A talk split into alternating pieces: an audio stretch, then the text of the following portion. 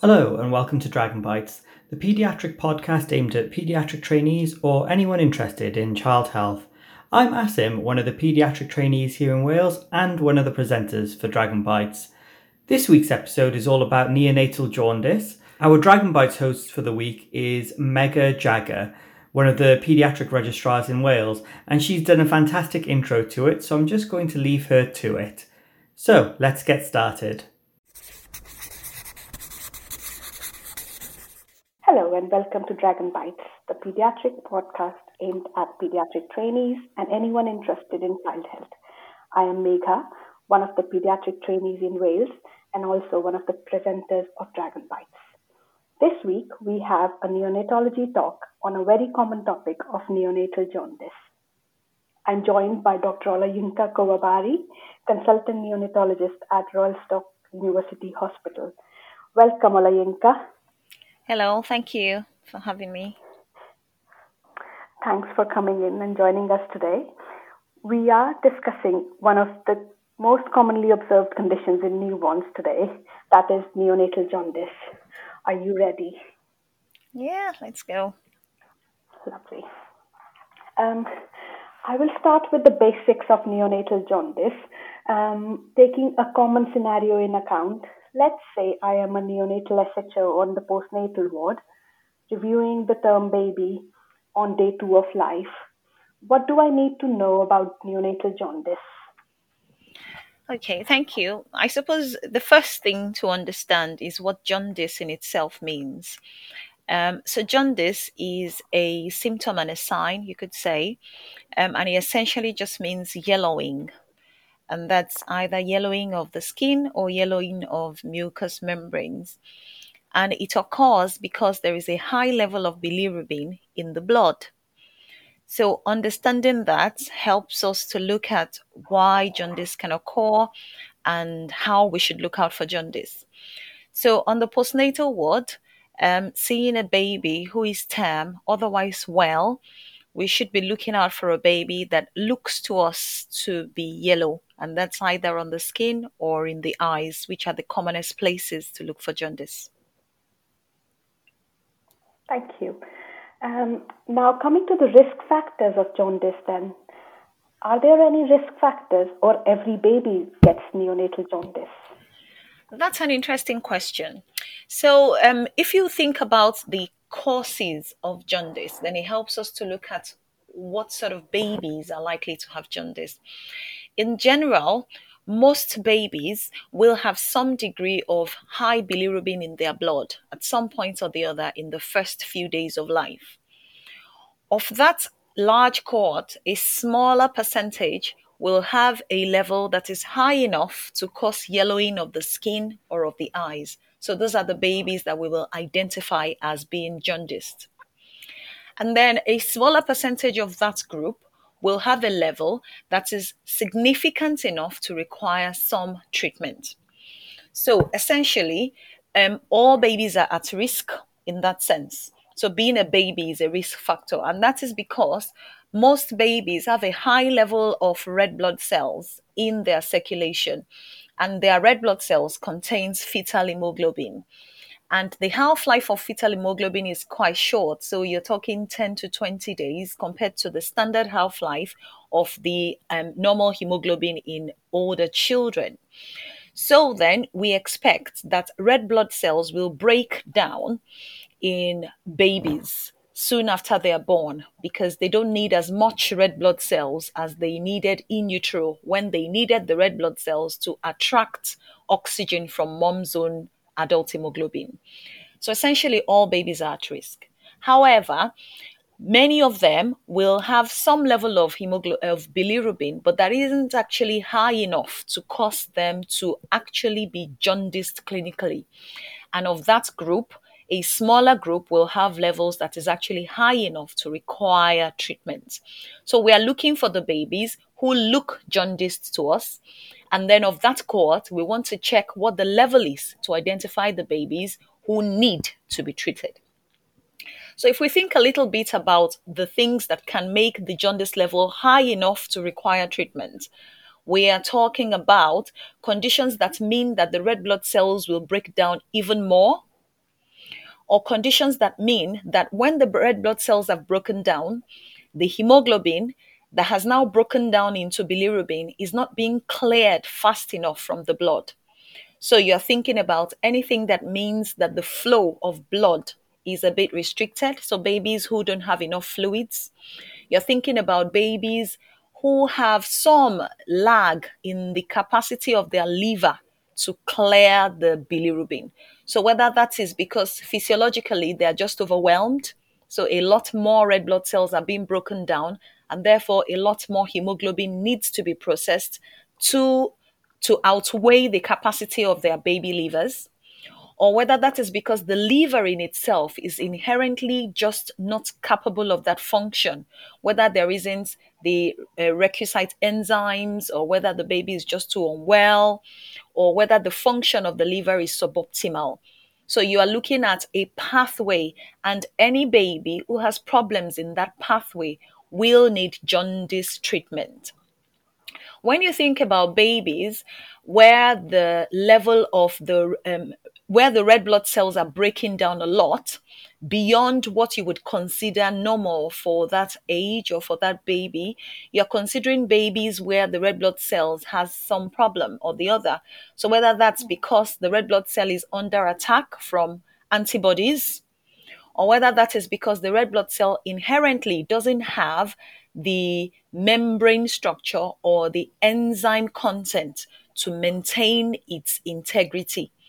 So the common one is when the red blood cell is under attack, when the red blood cell membrane is under attack from antibodies. And the common antibi- antibodies are the ones that come from um, the ABO blood group, which we're all familiar with. And because it's a very common um, antibody in, in um, a, a very common blood group, in general, every person will have that blood group on some of their body cells. Therefore, most people are generally tolerant to antibodies from the ABO group. However, the other group that we will all be familiar with, the rhesus group, they tend to cause more problems with their own antibodies because those are not antibodies that our bodies are used to. So if a baby's red blood cell is exposed to rhesus antibodies, there is a higher chance that there will be difficult jaundice, as it were, compared with if it was an ABO antibody. So we've identified um, a number of groups now, groups where the red blood cell is breaking down more than is required, or groups where the liver is just not coping with the clearance of the bilirubin that has been produced. Thank you. Hmm. Interesting. So it means that we can divide this jaundice into two big cohorts. One is physiological jaundice, that almost every baby gets a little bit of jaundice because their fetal hemoglobin is breaking down, versus the pathological jaundice, where a baby gets excessive jaundice because of other things going on. For example, the ABO or RH incompatibility causes causing hemolysis, a liver disease, G6PD deficiency or enzyme deficiencies, etc. Is that correct now? Yes, that makes a lot of sense. So, physiologic jaundice, as it were, is expected. And that's the whole concept of it being physiologic. It's expected. Um, it is just part of the body's process of trans- transiting from fetal life to being a baby um, it can be exaggerated. For instance, in situations where the baby is dehydrated. So the physiologic jaundice then becomes more clinically significant because it is more concentrated in the baby because they are dehydrated and the intravascular vo- um, volume is contracted. The pathology group that's the group where something else is on top of the physiologic jaundice, and that's the group we've described. Either there are problems with the enzymes, problems with the membranes of the red blood cells, problems with the function of the liver itself. And each of these different groups would present, can present as early onset jaundice.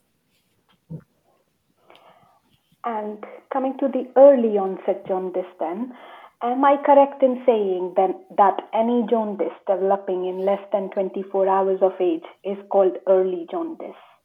So, um, any jaundice that is visible in the first 24 hours of life is pathologic.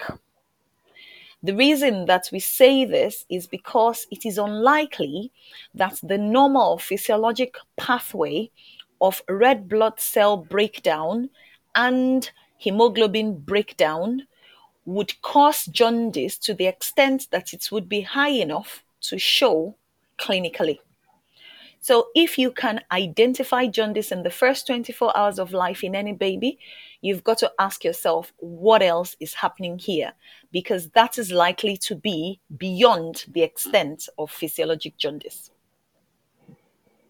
Hmm. Thank you. Now, um, if we see the baby who's on day two of their life coming back to our scenario, and I see that the baby looks slightly jaundiced, um, what are the investigations I should be doing, and what should I be asking the parents with regards to history taking in jaundice on day two of life? Wonderful. So, with any other kind of assessments in medicine, assessing any baby should always start with taking a history, examining the baby, and then doing some investigations. So, like you rightly pointed out, the questions that you should ask parents should include what happened before. Have they had babies before?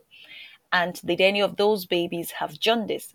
That is important because it gives you an idea of whether you're dealing with a recurrent antibody interaction. Um, so, for instance, if a baby has had significant jaundice before in a previous pregnancy, and they have identified that this was because of antibodies either that is usually it's the rhesus antibodies or that is an um, abo incompatibility or other less common antibodies, for instance, from autoimmune conditions. Say, mommy has a hemolytic component to SLE, for instance. So that's important information. Has there been a previous baby that had jaundice? You want to know if there were risk factors that could predispose to infection in this baby. And that would be both congenital infections, so viral infections happening in pregnancy, or um, infections at the time of birth uh, or just soon after birth, and you're thinking more about bacterial infections in that setting. This is because infections in general can lead to hemolytic disease and um, breakdown of red blood cells in the baby. You also want to ask questions about the baby's well being since birth. So you're thinking about feeding, and behavior and attitude. Is the baby waking up to feed? Is the baby crying appropriately? Are there any concerns that would suggest that the baby is unwell? we know that some metabolic conditions can predispose to jaundice as well. So, you know, you want to be sure that this is not a baby who's been very sleepy, not active, having difficulties with breathing, and those kinds of things. Um, and you also want to know if there have been any problems in older babies in the family where there were identified metabolic problems. You also want to know um, what mom feels about the jaundice. When did she first notice it? Because the fact that you are noticing it on day two doesn't mean that's when it started. So you want to know when did she first notice it and how has that jaundice progressed? The reason that's important is because if jaundice is rapidly progressing, then the attitude to the treatment needs to be slightly different. So, those are common questions that you want to ask. In examining the baby, of course, you want to see whether the baby is also pale in addition to being jaundiced. That's important because it gives you an idea of whether there is excessive hemolysis happening.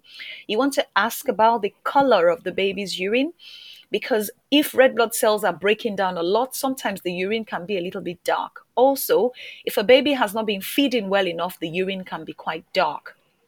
You want to find out if the baby has been opening bowel, if we've had meconium passed yet. And that can be an indication of whether the baby is feeding well or not. But it can also be an indication that there is, um, that the integrity of the gastrointestinal tract is, is intact from that point of view. You want to look at the baby's skin try to uh, you know have a general idea of whether the baby is well or not whether you're concerned that they're well or not. And then you do an abdominal examination and try to see if you can feel for a liver this should not occur unless there is significant infections and in general this is associated with congenital infections. Membrane defects on red blood cells can cause um, an enlarged spleen, but it is unusual that this will present in the first few days of life, and in fact, in the first few months of life. So you don't expect to see an enlarged spleen, but of course, if you saw one, then you would be really worried that something very inappropriate is happening. Metabolic conditions can also cause an enlarged liver, and we should be aware of that. So, uh, in general, you do a general examination and then you do a systemic examination. And then you go ahead to do some investigations. Of course, you want to know what the level of that jaundice is.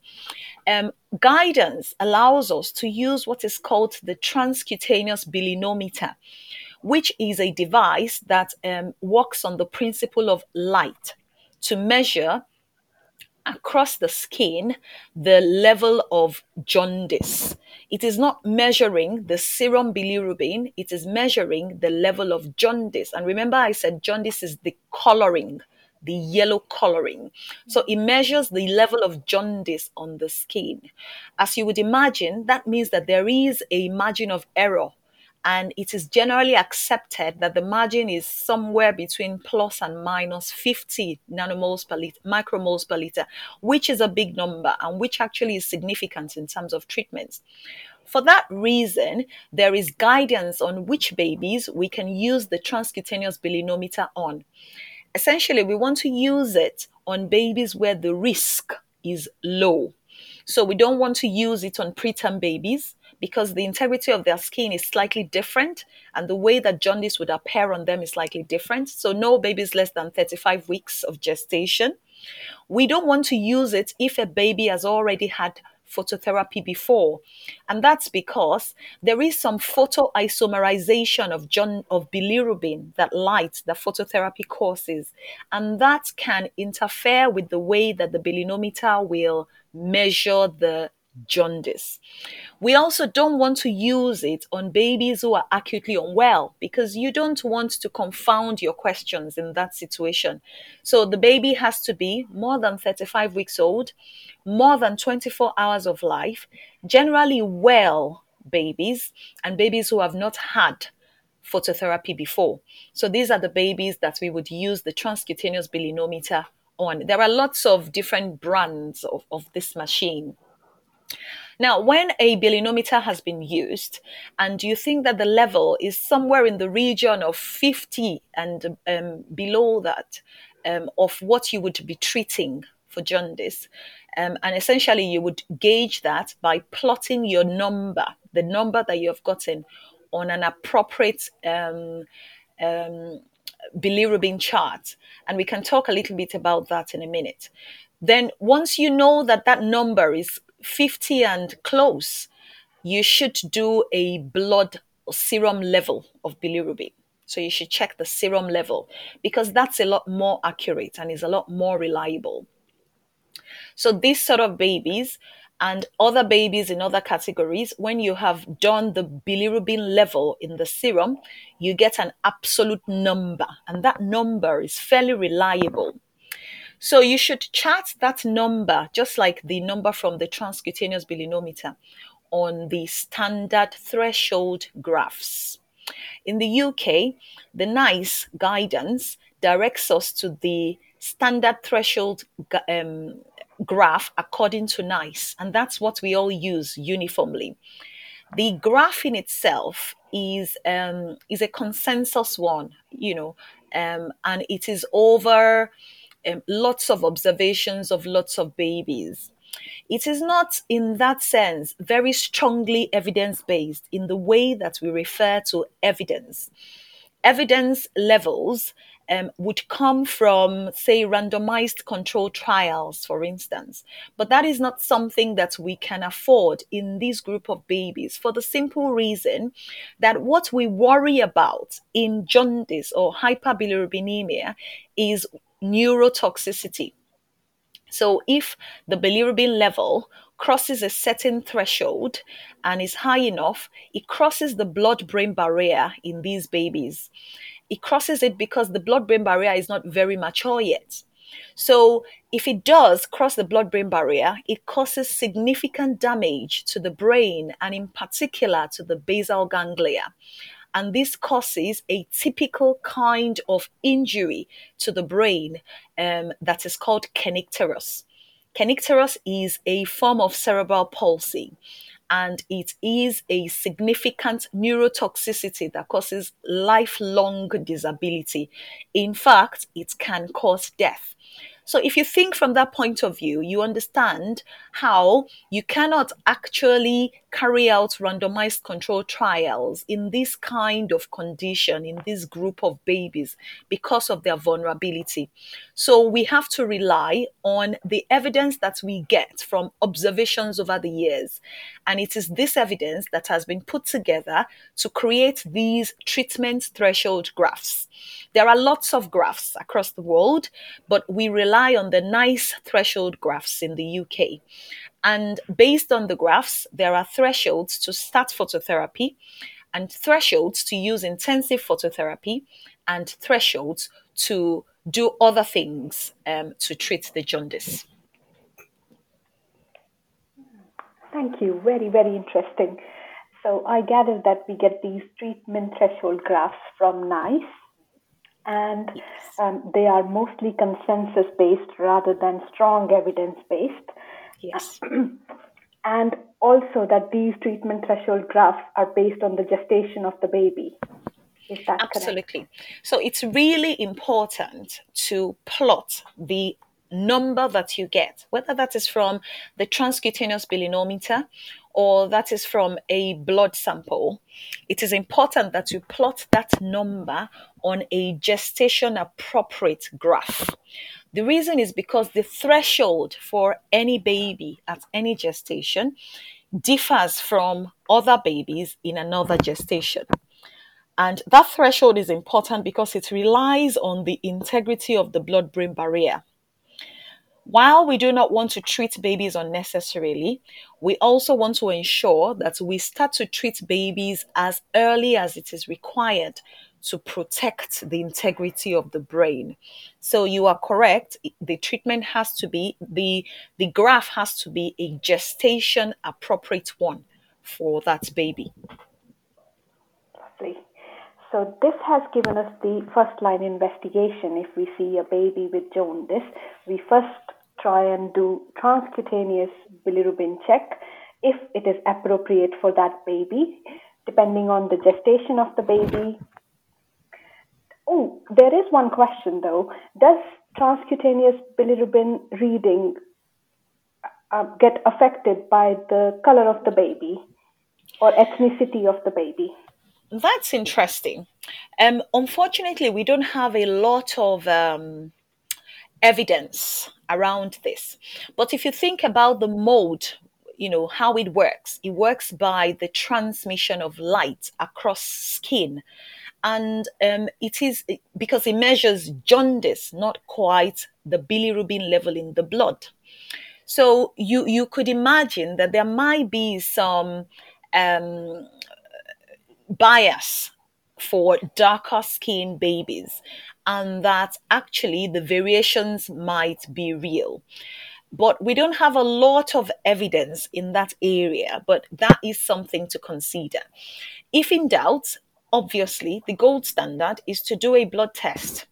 Um, if you see a dark skinned baby, for instance, whose sclera is quite yellow, but you do the transcutaneous bilirubinometer and it doesn't seem to be representative, the sensible thing to do would be to send a blood sample and to check what the actual serum bilirubin level is.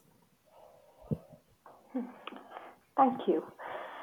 So we have done the first line investigation of checking the serum bilirubin level on that baby who's day two of life.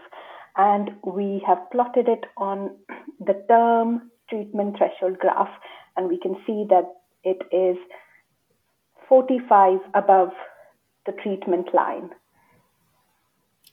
Okay, so um, the the other things to consider when you are doing the investigations is to ask yourself if this jaundice is purely physiological or if this jaundice has some other pathologic basis. And so part of the first line investigations should be a full blood count and a blood film to check for anemia, to ensure that you don't have indications of infection with the white blood cell counts, and also to do a blood group and DCT.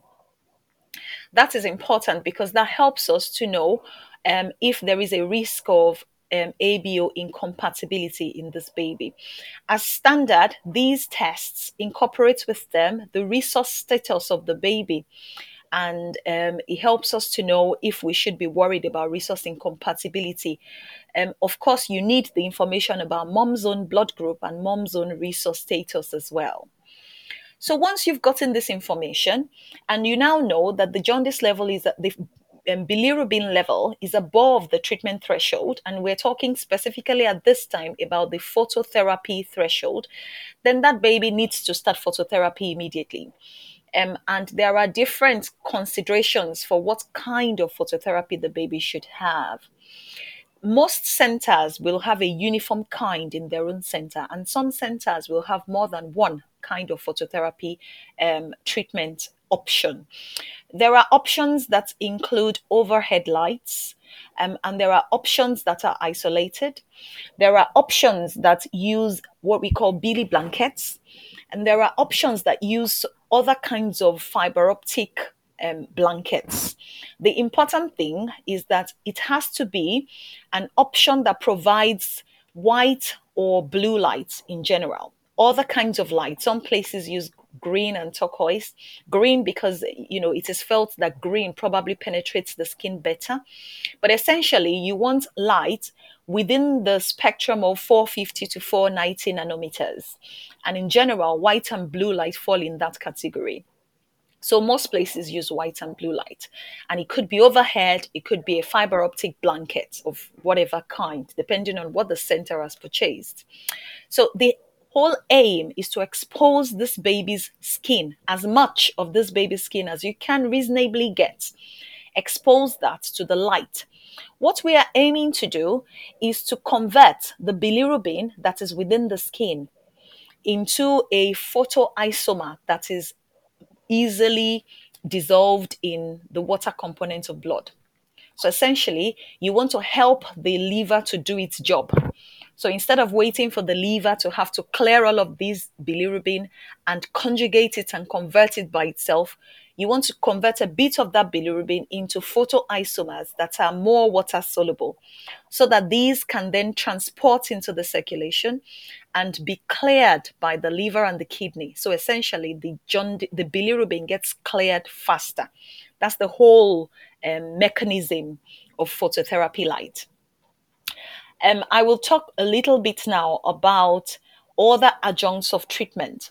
As you can imagine, if the baby is dehydrated, meaning that the blood is quite concentrated, then you don't quite get as good a clearance of the you know water soluble isomer of bilirubin as you would have. So you want to ensure that this baby is feeding well. So a sensible, pragmatic feeding plan is really important in this sort of situation. We know that babies who are dry will have an exaggeration of their physiologic jaundice. And in fact, even when they're on treatment, it takes a lot longer to clear that jaundice. So it is important that a good feeding plan is in place. Ensure that the baby is able to open bowel that's important because if the baby cannot open bowel, they, they, they are more unwell than we thought. Um, and we should be thinking about other problems, but also because then they can't quite clear the jaundice. And somehow the, the bilirubin that has been converted goes back through what we call the enterohepatic circulation and goes back into circulation and makes the baby even more jaundiced. So it is important. By virtue of the enterohepatic circulation, actually, good feeds also enhance clearance of jaundice, whether or not there is phototherapy. So we should utilize that physiologic pathway as well. Of course, the other thing to ask yourself is Are there suggestions of infection, in which case you should treat as an adjunct to your treatment of phototherapy, but also as an important clinical entity to treat for that baby. Hmm. Okay, thank you.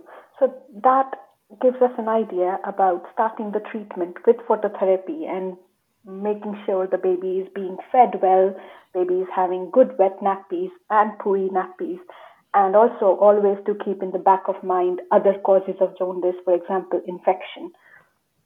Absolutely.